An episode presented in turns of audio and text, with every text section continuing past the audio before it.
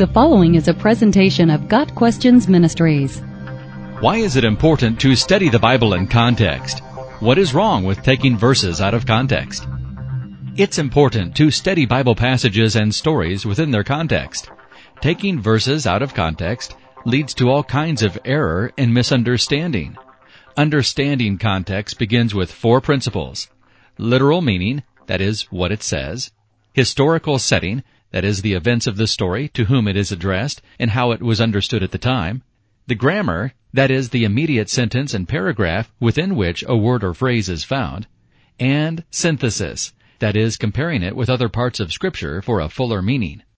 Context is crucial to biblical exegesis, in that it is one of the most important fundamentals. After we account for the literal, historical, and grammatical nature of a passage, we must then focus on the outline and structure of the book, then the chapter, then the paragraph. All of these things refer to context. To illustrate, well, it's like looking at Google Maps and zooming in on one house. Taking phrases and verses out of context always leads to misunderstanding. For instance, taking the phrase God is love out of its context of 1 John 4 verses 7 through 16, we might come away thinking that our God loves everything and everyone at all times with a gushing romantic love. But in its literal and grammatical context, love here refers to agape love, the essence of which is sacrifice for the benefit of another, not a sentimental romantic love. The historical context is also crucial because John was addressing believers in the first century church and instructing them not on God's love per se, but on how to identify true believers from false professors. True love, the sacrificial beneficial kind, is the mark of the true believer, verse 7. Those who do not love do not belong to God, verse 8. God loved us before we loved Him, verses 9 and 10. And all of this is why we should love one another and thereby prove that we are His, verses 11 and 12.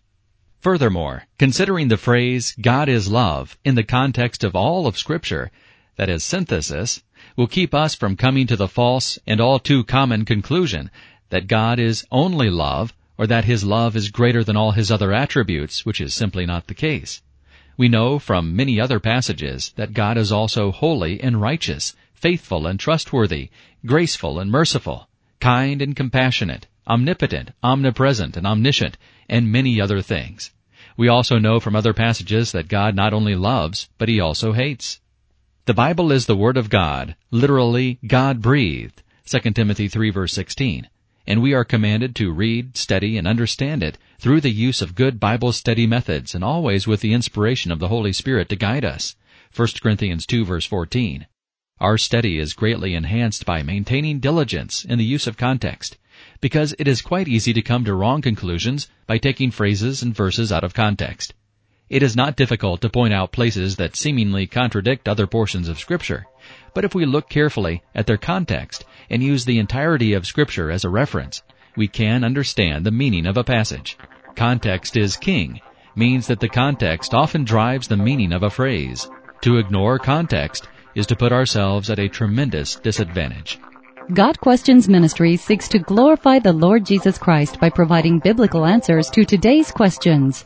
Online at GotQuestions.org.